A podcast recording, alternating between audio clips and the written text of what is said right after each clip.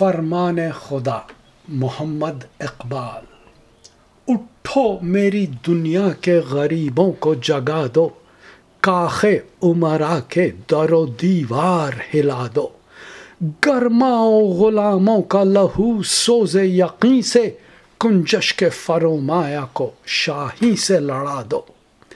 سلطانی جمہور کا آتا ہے زمانہ جو نقش کوہن تم کو نظر آئے مٹا دو۔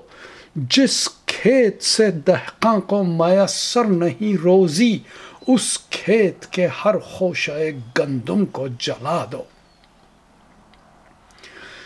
کیوں خالق و مخلوق میں حائل رہیں پردے؟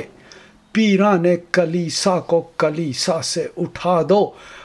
حق را بسجودی سنمارا بطوافی بہتر ہے چراغ حرم و دیر بجھا دو۔ میں ناخوش و بیزار ہوں مر مر کی سلوں سے، میرے لیے مٹی کا حرم اور بنا دو۔ تہذیب نوی کارگہ شیشہ گراں ہے، آداب جنو شاعر مشرق کو سکھا دو۔